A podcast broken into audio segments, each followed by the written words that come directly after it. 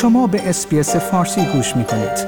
با رفتن به sbs.com.au به اخبار و گزارش های بیشتری دست خواهید یافت. خورشت تکنولوژی خورشت تکنولوژی یک پادکست هفتگی به زبان فارسی از رادیو SBS فارسی است.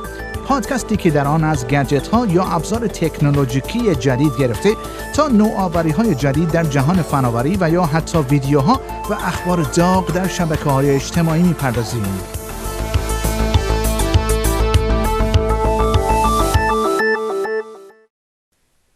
بحران کرونا ویروس باعث شده است تا مدت زمانی که استرالیایی ها در خانه های خود از اینترنت استفاده می کنند به طور بی سابقه افزایش پیدا کند. بسیاری از افراد مجبور شدند از خانه کار کنند و سایر افراد از جمله کودکان نیز بیش از هر زمان دیگری در خانه ویدیوهای آنلاین تماشا می کنند و بازی های آنلاین انجام می دهند.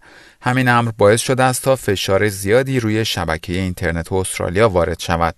شرکت MBN اعلام کرده است مصرف اینترنت در طول ساعت روز در استرالیا در مقایسه با قبل از پایان ماه فوریه بیش از 70 درصد افزایش پیدا کرده است. این در حالی است که بسته های اینترنت خانگی معمولا مانند اینترنت شرکت ها نیستند که سرعت تضمین شده ای داشته باشند و این به این معنی است که بسیاری از افراد ممکن است افت سرعت اینترنت خانگی را تجربه کنند.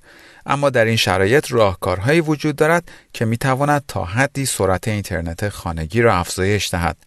اولین کاری که می توانید انجام دهید این است که محل راتر را تغییر دهید به طوری که موانع موجود بین آن و سایر ابزارهای خانه به حداقل برسد کار دیگری که می توانید انجام دهید این است که هر از گاهی مودم یا راتر را خاموش کنید و بعد از حداقل سی ثانیه دوباره آن را روشن کنید.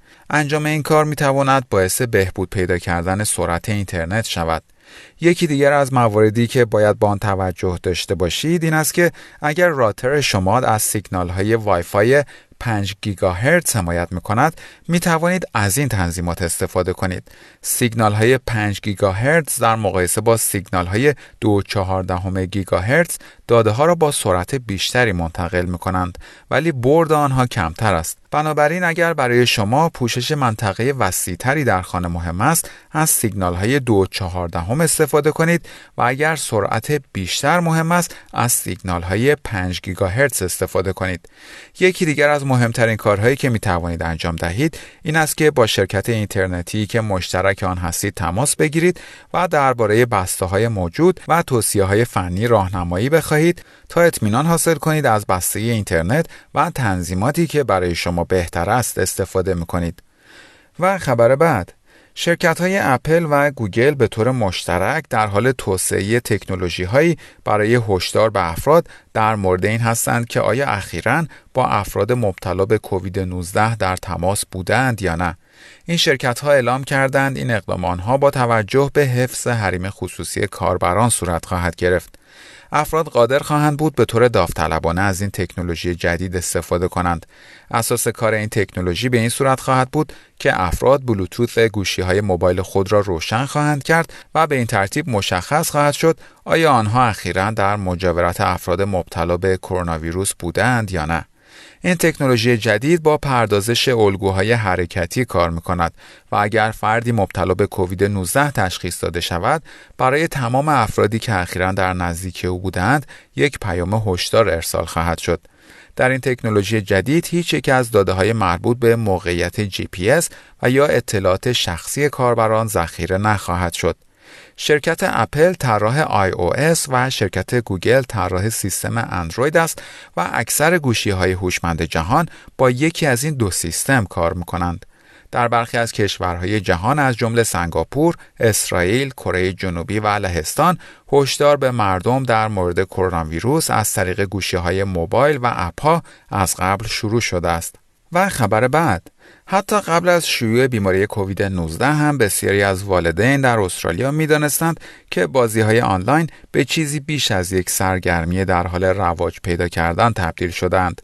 اما بحران کووید 19 باعث شده است تا صنعت بازی های آنلاین به طور بی سابقه ای رشد کند. به گزارش ABC ارزش جهانی صنعت بازی های آنلاین قبل از بحران کرونا ویروس به بیش از 100 میلیارد دلار رسیده بود. جیمز برت استاد رشته علم اطلاعات و رایانش در دانشگاه بوند استرالیا است. وی در طول 20 سال گذشته مشغول تحقیق در مورد فناوری های در حال ظهور بوده است. وی می‌گوید شمار افرادی که بازی های آنلاین انجام می دهند افزایش شدیدی داشته است و تعداد افرادی که به طور همزمان بازی های آنلاین را انجام می دهند به بیشترین حد در تاریخ بازی های آنلاین رسیده است. وی می‌گوید برخی از تولید کنندگان بازی های آنلاین اعلام کردند که تعداد دانلود بازی های آنها بیش از دو برابر شده است و یکی از سکوهای بازی های آنلاین به نام تویچ اعلام کرده است که در ماه مارس یک و دو دهم میلیارد ساعت محتوا در این سکو مصرف شده است که این شگفتآور است. و خبر بعد شرکت BMW قصد دارد در خودروهای شاسی بلند خود از سوخت هیدروژن استفاده کند و با استفاده از این سوخت خروجی اگزوز تنها بخار آب خواهد بود. به گزارش خبرگزاری آلمان این شرکت قصد دارد تا سال 2025 بیش از 20 مدل خودروی پاک وارد بازار کند. بیشتر این خودروها از نوع برقی باتری هستند اما این شرکت برنامه دیگری هم دارد. BMW در حال توسعه تکنولوژی خاص خود برای خودروهای هیدروژنی است. این شرکت اولین شرکتی در جهان بود که از سوخت هیدروژن به عنوان سوخت در موتورهای درونسوز استفاده کرد. خودروهای سری هفت BMW با موتورهای درونسوز هیدروژنی از پیشروترین موتورهای درونسوز در زمان ارائه بودند. البته این موتورها به دلیل تکنولوژی و هزینه بسیار بالا به تولید انبوه نرسیدند. شرکت BMW حالا قصد دارد از هیدروژن با پیلهای سوختی در خودروهای سری ایکس خود استفاده کند. در این خودروها هیدروژن درون مخازن فشار بالا ذخیره می شوند و سپس در پیل سوختی با اکسیژن واکنش نشان می دهند که حاصل آن بخار آب و الکتریسیته است. الکتریسیته تولید شده در موتورهای برقی خودرو مورد استفاده قرار می گیرد. این روش مزیت‌هایی در برابر خودروهای برقی باتری دارد. خودروهایی که در آن باتری شارژ می شود، پیمایش کم و زمان شارژ زیادی وجود دارد، اما پیمایش خودروهای پیل سوختی بیشتر و زمان سوختگیری آن مشابه خودروهای گازسوز است. کارشناسان پیش بینی می آینده حمل و نقل بشر به سوخت هیدروژن گره خورده است و BMW زودتر از باقی خودروسازان قدم در این مسیر گذاشته است. در پایان برنامه خورشت تکنولوژی این هفته از شما دعوت می‌کنم برای تماشای برخی از ویدیوهای جالب در مورد تکنولوژی به صفحه اینترنتی برنامه فارسی رادیو اسپیس با آدرس sbs.com.au/persian مراجعه فرمایید. شما همچنین می توانید پادکست های خورشت تکنولوژی را دانلود کنید و در هر زمانی که خواستید آنها را بشنوید. like، share، comment. اسپیس فارسی را در فیسبوک دنبال کنید.